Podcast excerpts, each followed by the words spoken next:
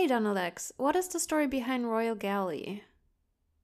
So this card goes way back to Seaside, and uh, this card called Procession. Play an action card. Do it again at the start of your next turn. And this seemed like a cool fit for Seaside, uh, but it was awful. And it's a thing from the early days. Swindler was a big example of this. Swindler gives you plus two coins, uh, and originally it did not. And it was just because at the beginning I was thinking in terms of, you know, what can this card do? And, you know, put the ability on it and try it out, and it would be it would be good or bad or whatever.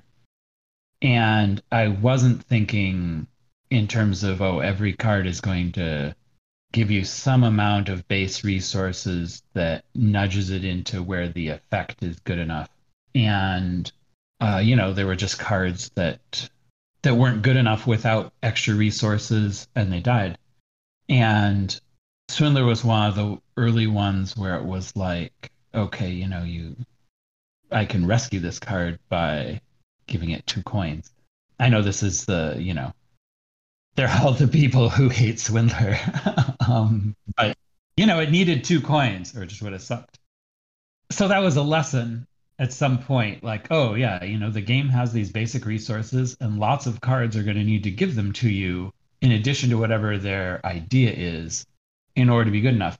And uh, but still you know in the day of of procession it uh, you know didn't cross my mind and this mechanic wasn't good enough and so much for that it died. And you know was not revisited for many years. And then here we are in uh, allies with Manor. And so Manor, as we can see, was originally one of the forts in the $4 position. You can always tell from the cost.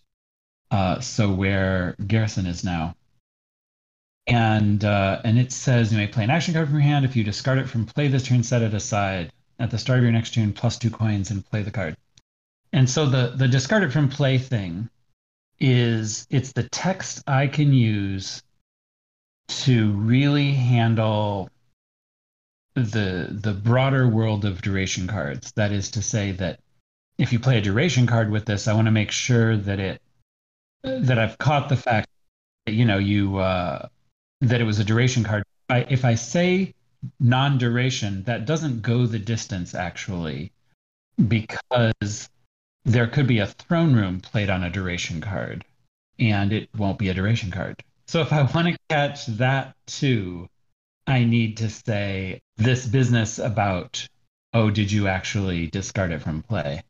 And so, but it is a cumbersome thing. So uh, initially, the card it, card said all that. So if you if you played it, if you played Manor on a throne room on a duration card, you wouldn't discard it from play that turn, so you wouldn't set it aside. And so that dealt with that tracking issue.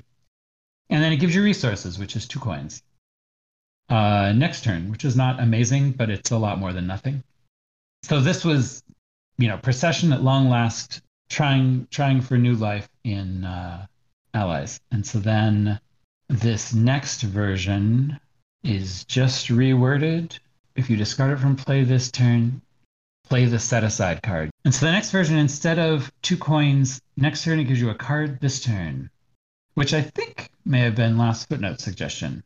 Last footnote playtester who uh, I recruited in the days of uh, Adventures, uh, actually for the uh, Prince promo uh, just before Adventures, because I hadn't made a Dominion expansion in a bit, and uh, my playtester had drifted away, and he's now credited as head playtester on the last pile of expansions because he has just you know put in so much work uh, playing with his own group and making images for the other external playtesters to use uh, instead of mine uh, anyway, a brief side note about Last Footnote, also known as Matt Engels.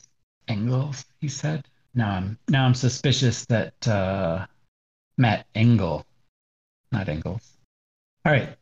So anyway, we move on on the story of Manor. So I believe he suggested make it plus one card now instead of plus two coins next turn, and there it is, still fort.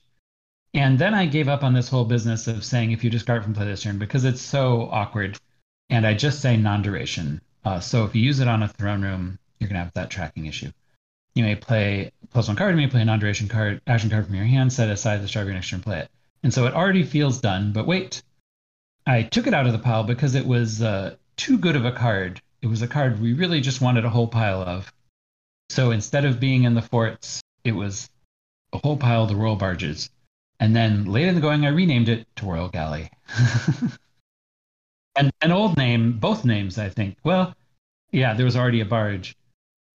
I'm I'm pretty sure I've had other royal barges. Anyway, you know, just just some tweak. I don't remember the story of why I renamed it. Maybe somebody complained because it seemed like why isn't this related to barge somehow? I don't know. Uh, and the royal part, of course, is because that's just a thing I tend to do on throne rooms is try to tie them into the king himself will be here, making everybody work harder. That's where that's the, the flavor justification on that whole suite of cards. Hey Bards, what do you have for us today? Cache can't curse or dole out spiced up tokens, merely gains on gain that make one wince. So it fell, as new cards were awoken, death knell dealt to copper strategists. While it was the furthest thing from broken, no one, save its strongest malcontents, would allege that it was too soft spoken, if not else, it gave you its two cents. Thank you, JNails, for that opinionated tribute to Cache.